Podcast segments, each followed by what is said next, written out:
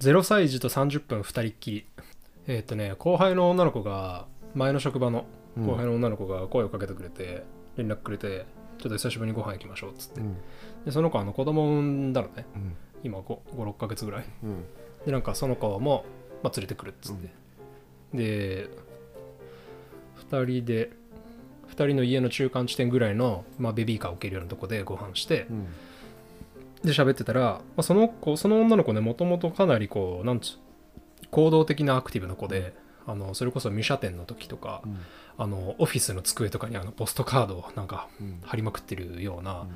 でなんか朝だかも出勤前にゴルフ行ってきましたみたいえな、ー、すごい、なんかまあバイタリティのあるでなんか多分すごくお金持ちの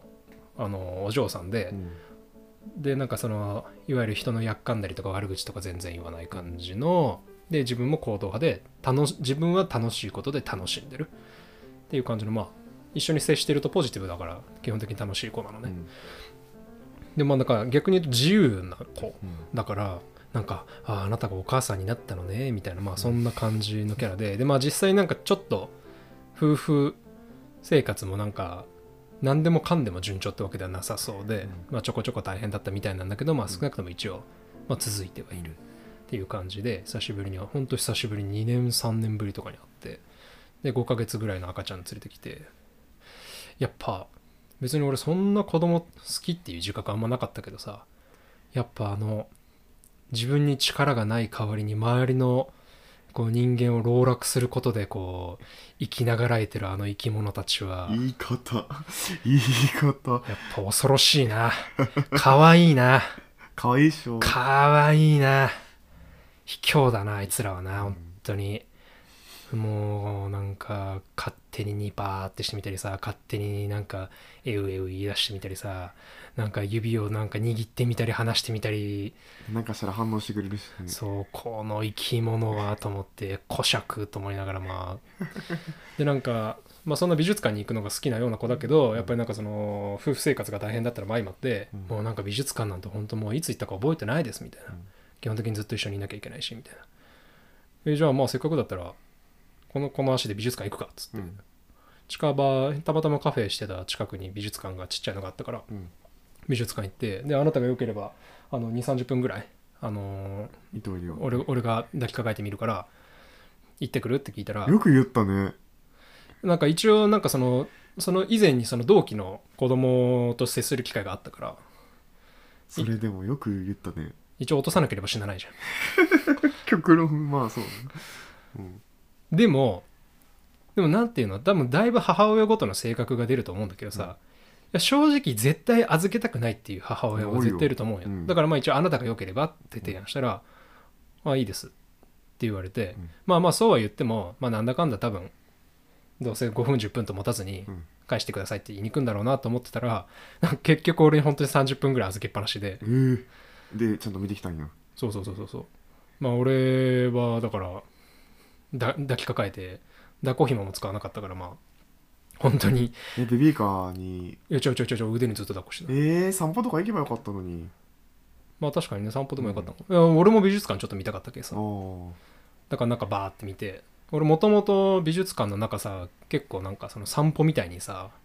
なんかザーって見てうん好きな絵の前で好きな作品の前で立ち止まってじーっと見てでまたバーっと歩いてっていうのが見方が好きだから、まあそんな感じででな泣かなかったね一回もえー、すごい泣かなかったなんかぐぐずりはしたけどうんえうえうえうみたいなで普通に静かなうん感じの美術館だったから、えうえう言われると気まずかったからまああの休憩所コーナーみたいなとこに避難したりはしてたんだけど結局だから本当に30分ぐらいその0歳児と2人っきりだったんだけどなんかこう感じるなこう自分の生き物としての何かを ああ私はこの腕は我が子を抱く日は来ないのかそれとも我が子とはわかる人類の生き物とは全て何もかも我が子なのかそれともこの命は何につながっていくのだろうかと思いながらなんか赤ちゃんとかさそういうなんか接すると欲しくなるよね欲しくなるっていうか欲しくもなるし羨ましくもなるし寂しくもなるよねなわかるよすげえわかる椎名林檎の歌詞風に言うと何とも誰ともつながらないこの命っていう曲があるんですけど、はいまあ置いといてでもまあなんかやっぱあれだな古尺な生き物ですね本当にね、もう本当にもうただねもうアイドルぶってるというかまあ本当に寵愛されることだけに全エネルギーを注いでる生き物ですねあれはねそうやねジタジタジタジタしてバタバタバタバタしていやでもよく泣かなかったなと思っておおお前お前が今あうあう言ってる相手お母さんやないんやけどって感じだったそれは分かってるよ お腹も空いてなかったしそのあれでしょトイレも大丈夫やったってことでしょそうああでもねなんだっけか返した後に、うんなんかおもおもらししてましたけど大丈夫でしたって言われた でも長かったよね泣かなかったねうんおしっこしてたらしい気持ち悪くなかったのかなねえよくわからなかったけどっていうすごいなんかそうそうない経 験ちょっとこれはラジオで喋らねばと思ってはいマックスさんありますかへえしょうもない話やったら2つぐらいあるけどなんかまあ査活してるって言ったらこの前はいそうで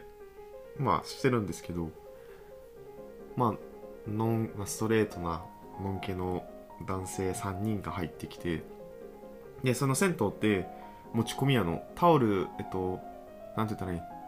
タオルとかは、まあ、売って売るかあの買うか貸してくれたりするんやけどそのシャンプー類とかもう設置してないから全部自分で持ち込んでいかなあかんのあそれも、ね、ジムとはもう全然関係ない話せ朝銭湯に行ってるってことさササウナの話あサウナねはいはいはいサはウいナのはい話そうだから何もないのうんだから持ってこなあかんのよなうんやっぱしさ持ってくる人だから常連とかやったらさそのうんプラスチックの紙入れたりとかして、で大体さ男の人ってそんな何も気にせえへんやんかはいでもその3人組のうちの1人がすごいなんかあオルビスやみたいなあごめんオルビスって何オルビスってそのスキンケアのブランドがあんねんけど、はいはいオルビスのシャンプーとリンスも男やったけどでオルビスの洗顔持ってきてたのうんでしかもシャンプーもさなんかそのちっちゃい詰め替え用とかじゃなくてそのまま持ってきてて、へえなんかあなんかもともとサウナ来る気できたんかなみたいな感じでうーんって見ててでまあ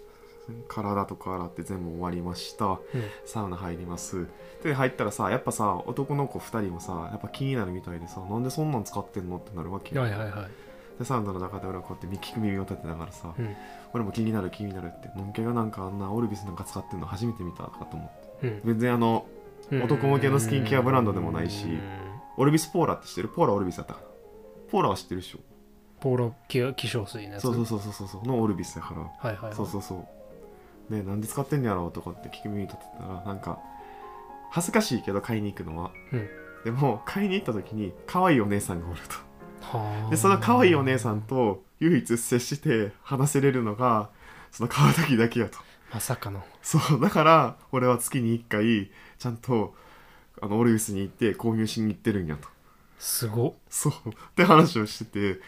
え、そんなにコミュニケーション取られへんのこの子とかと思って。えー見た目はどんな子やったのへ普通。もうほんまに普通。えなんならちょっとモテるんちゃうかなっていうぐらいへえ体型もなんか全然ぽっちゃりとかで期待でもなかったけどほんま普通身長も普通髪型もなんか2ブロックでさなんかそれこそサラリーマンがしてるような髪型あるやん、なんか縁縁っていうかその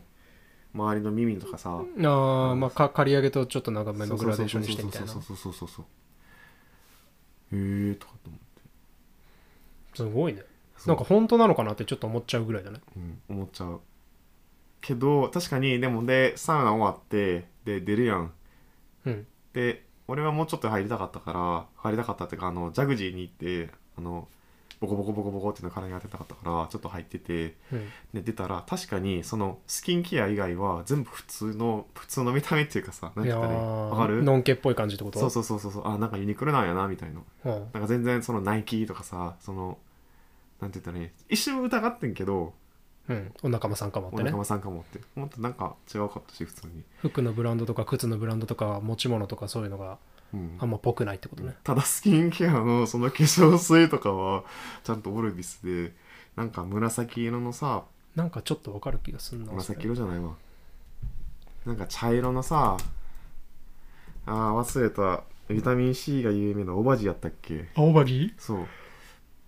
とかでも持っててでもちょっとさ思ってしまうよでもオマージってさ別に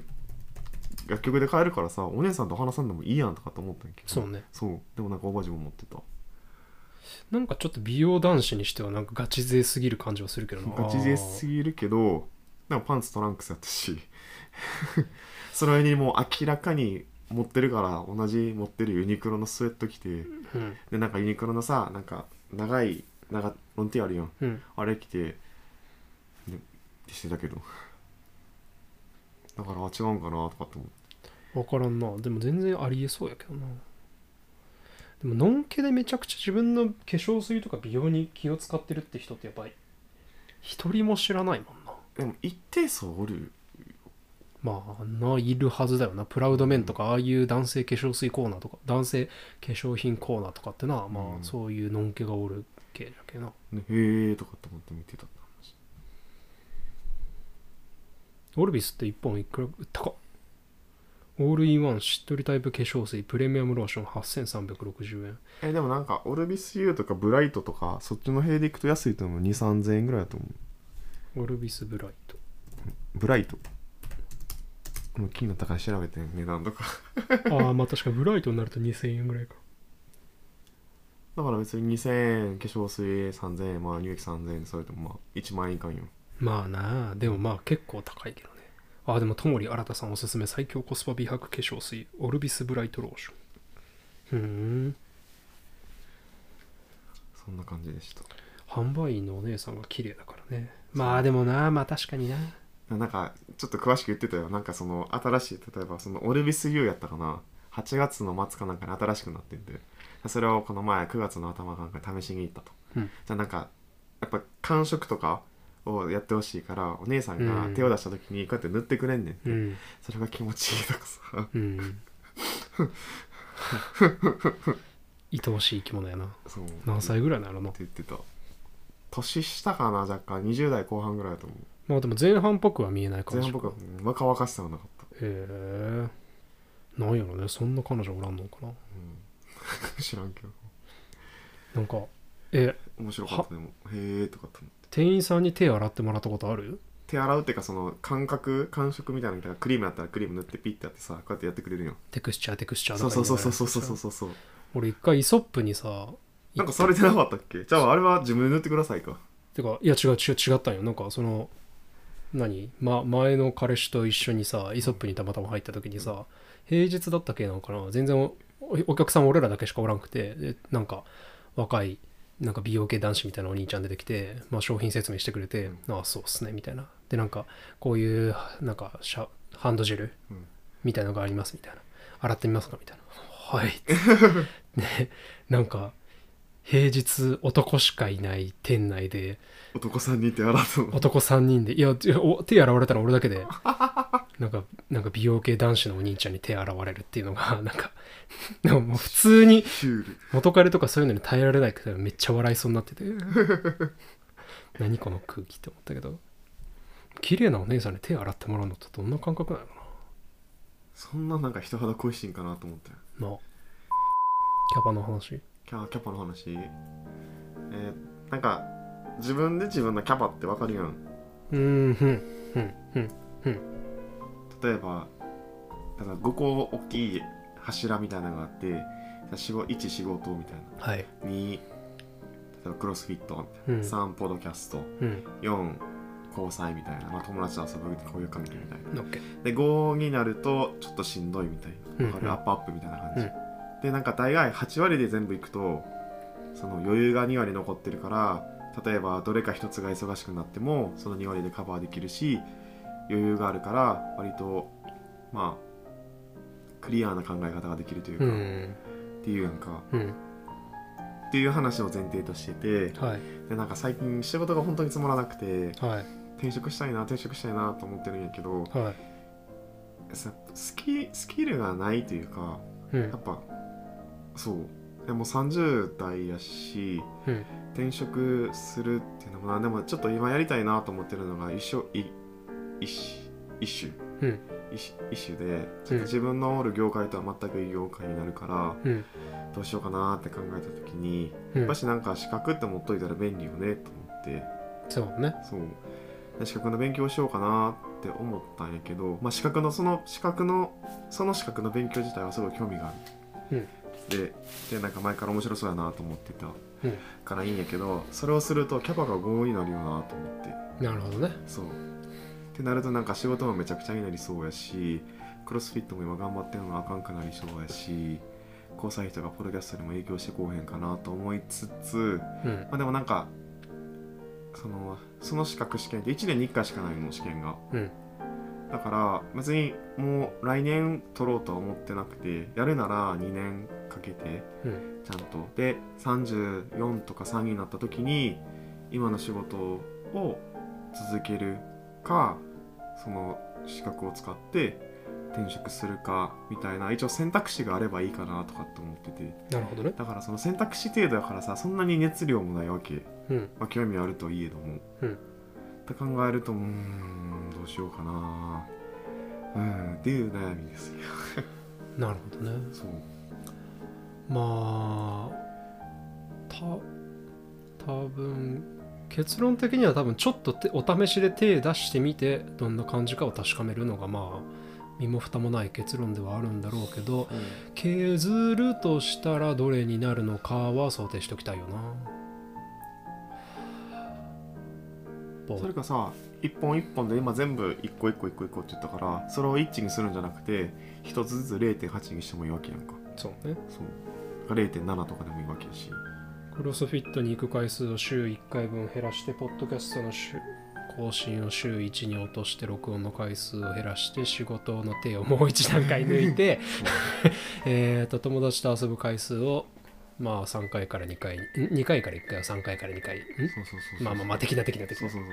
感じにしていくのがいいのかなとも思いつつって感じ勉強するとしたら1日何時間ぐらい取りたいとか、どんな感じなんだろうね。一応その資格の試験資格の試試験の時間が1000時間って言われてるの、うん800から1000うん。そうおお、結構だね。結構なんか1000時間勉強したらなんか、なんか司法試験に受かれるとか、なんかそんな数字だったような気がするけどな。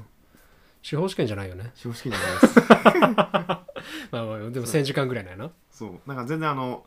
受けるその資格を受けるにあたってこの資格を持ってないといけないとか学歴とかも全然関係ないし、うん。あのカバーしないといけない幅が広いっていうだけ広く浅くっていうなるほどね。そまあ、うものすごい極端に言うと、毎日3時間で1年間ね。そう毎日3時間で週末頑張ったりとかしてとかってだから別に1年越しで取ろうと思ってない計画的にはちゃんと2年勉強して、 2年って長いけどな。そうまあ、1ヶ月とにかく試してみるが正解だろうな。そうしかもなんか絶対平日3時間の確保して勉強なんか無理やからもう100億パー無理でしょ。うん、頑張っても1時間半とかそのトイレに行ってる間も持ってこうやって読むとかさうんいや、1日3時間の捻出って全然簡単じゃないよ。無理よ1日20分とか15分とかが限界だと思う。でも正直さポッドキャストの日ってさ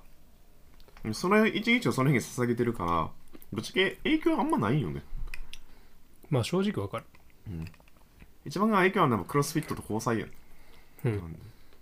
でもクロスフィットはクロスフィットでさ一応目標を掲げてやってるわけやんか、うんこうなりたいなって思うのがそうだからその目標を崩したくないし逆に2頭思うのは1頭ですっていうやんかそうやな。でも一丁え一石二鳥とも言うやんままあちょっと意味違うけどまあうんまあまあまあまあまあわかるわかるわかるわかるわかる。今のとしてのこともわかる。そうだからどうしようかなと思ってなその資格を持ってるからってその異業種に転職できるとは限らんけどでもそんな人が持ってない資資格やからうん。持っててもいいかなと思うしっていう話ただ23年後ってもしかしたら今の仕事から役職もらえてる役職っていうほどじゃないけど承認してもらえるんかなと思いつつ給料上がるんやったらちょっと我慢するかみたいなところもなきにしもあらず難しいけど、でも、まあやっぱ転職に、転職活動ってな、今の職業が安定してる時からやっておくからこそ意味があるみたいなとこもあるし、給料が例えば上がる見込みがあるとしても、うんその転職の可能性のためのうん資格勉強はぜひやっといて損はないと思う。でも結構しんどいよ1000時間ってそうめっちゃわかるしめっちゃわかるしで多分俺はそのパターンでまあ、友人たちとの交際を切ったんだろうなでなんかすごい思うなんかでもその時からねポッドキャストしてるじゃんそうですねそうなんかあのそういうのの話をしたいわけじゃなくてカツカツの人生って無理やから俺絶対にうんなんかもううわーって投げ出したくなるから全てを、うんなんかそのカツカツになる前なりそうかなとも思いつつどうしようかなっていう結構悩んでるだからとりあえず入門書みたいなその資格の勉強のテキストのうんは買ってアマゾンででとりあえず仕掛かりから始めてみようかなと思ってんねんけどねって感もうちょい短期目標が欲しいけどねなんか2年で取るっていうのはちょっと長すぎるからさいくらなんでもじでも1年じゃ絶対無理うんいやもっともっと短くななんとかして1ヶ月とかの1ヶ月目標とかはどのぐらいなんかが欲しいけどなそれを達成するのにどのぐらい大変かっていうのを試してみないと多分たらればになっちゃうと思うんだよねでやっぱ何にもしないと例えば5年後とかさうんにさ今の仕事でなんか何か致命的に嫌なことが起きた時にえー、こんなんなるんだったら絶対あの時多少無理してでも勉強し始めとくべきだったじゃんとかまあ知ったこっちゃないんだけどそんな後悔なんてけどままあでもニッチな仕事には今ってあはいだからなくなりはしやんししやんと思うけど逆になんて言ったらいいやからこそうんとは思うまあわかるよいや全然思考回路は全然よくわかるし理屈だっているとは思そうただアップアップなな過ごし方はしたくないよねうおすすめしないでちゅーそうもううんえーおすすめしませんっていう話でしたすいまやっぱねまあでもまあでも削るなら、まあ、ポッドキャストを削るまあ録音の回数は半分にするとかになるだろうなせんでも別にでもこのペースで録音しててもこの日はポッドキャストの日ってやれば別に影響ないしまあそうねって感じ時間の捻出の仕方まあだから収録録音する本数を減らして作業時間にするとかねでもそうするとだからだから1年では取りたくないだから2年で一応スケジュールとか余裕を持ってうんやりたいなと思ってるなるほどねそうまあすごい応援したいけどね30前半多分もう一踏ん張りしといて決して損はない時期うんまあとりあえず11月にななってもう少し落ち着いてからですかねそうやねちょっと様子見やね次の録音の時にどんな感じでい年内12月末までの年内にどんな感じでしていくかとかちょ全っと聞い然やってませんとかって別にそれはそ れで全然いいと思うなんか定期的な進捗チェックされるだけでやっぱりなんか全然変わるじそうでも本読む時間やっぱ削らなくな削らなあかんくなるやんこのままいくとゃん結局あーなけるど多分夜読んでる本とか夜例えばネットフリックス見てる時間、うんまあ、リラックスしてる時間をそっちに回さなんと回さんとあかんくなるからって考えるとなうんあーめっちゃブーメランだわ真っ先に削るべき時間ってどう考えてもまず SNS だからね YouTubeLINE 含むああ吐きそうそんな SNS してなくない YouTube のでも再生時間とかもう見たくないよちょっと iPhone だけでもいいけどちょっと見てみるかでもいいよいいよいいよそこまでしたらなんか落ちつあの落ち込みそうやからやめよはい あ俺 YouTube あれだアプリ入れてないから分かんないわうあ あだから SNS は確かにもったいないけどそん でもちりつもかいやー結構ちりつもだよお前だってスクリーンタイムでさ今インスタグラムのアプリの起動時間とか見ているやいや普通にちりつもっすよ現実逃避するまあまあまあ大丈夫ですいいいいよしたでもでもインスタよりも多分ネットフリックスの方が多いと思うもあうあかけっぱなしにしてるとかさそうね夜帰ってきて寂しいからつけっぱなしとかにしてるから、まあテレビの代わりみたいなそうそうそうそうわかるわかる俺も Spotify それされたらもう終わ終わ りっていう話でした椅子の展覧会に行きましたはい行きましたねその後にボエさんとビッチーさんにお会いできましたねお会いできましたね全然喋れなかったですけどどうまあどうなんどうどうビッチーさんとりあえず情的な感想だけダイジェストでいやビッチーさんにご挨拶できたのが良かったな全然喋らんのに絡んでくれて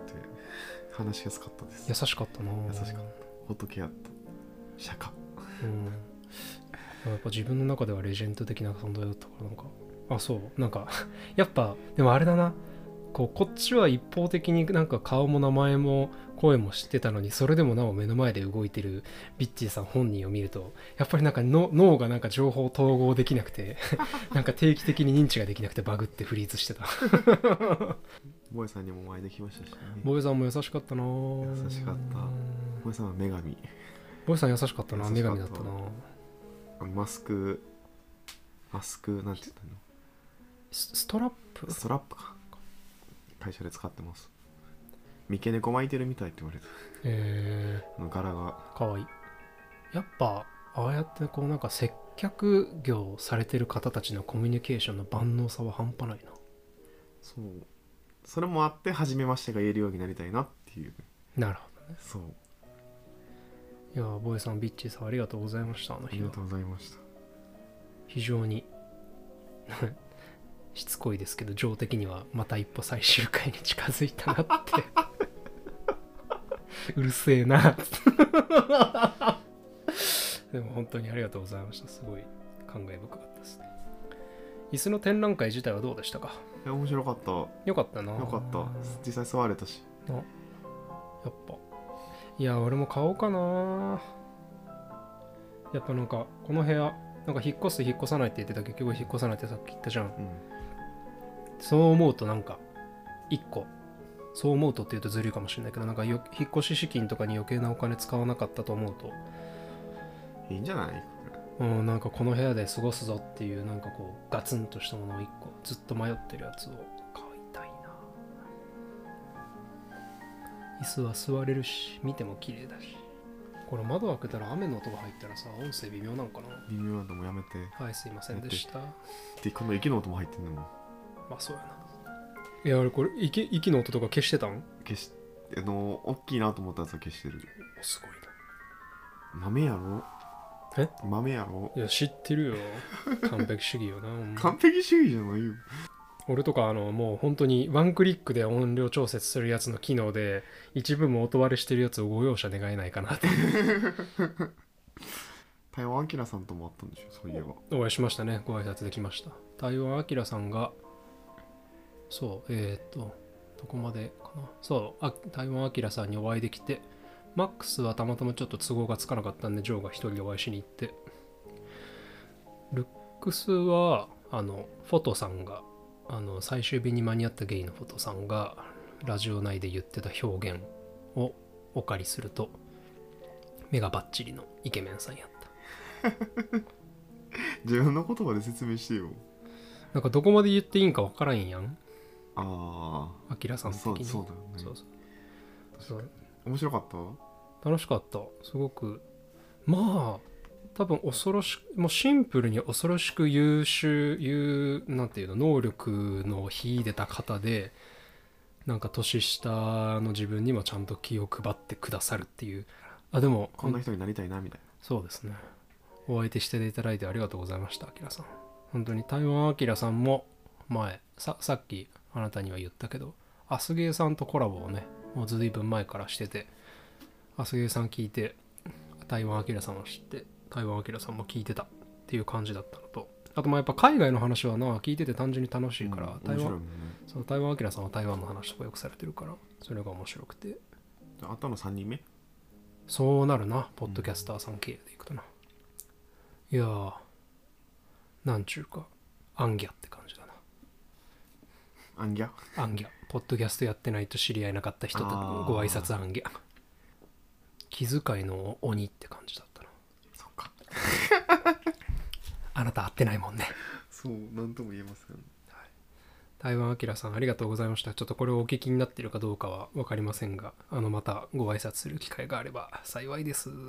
ありがとうございます。今回もありがとうございました。30代芸のロバタ会議ではご感想、ご質問、ご相談などのお便りをいただけますととても嬉しいです。Google 投稿フォーム、メールアドレス、Twitter アカウントを概要欄に記載しております。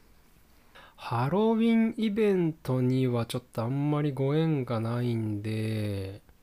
モンブラン系の栗の商品を楽しみますかね。それでは本日のお相手も、ジョーと、マックスでしたありがとうございました。またねー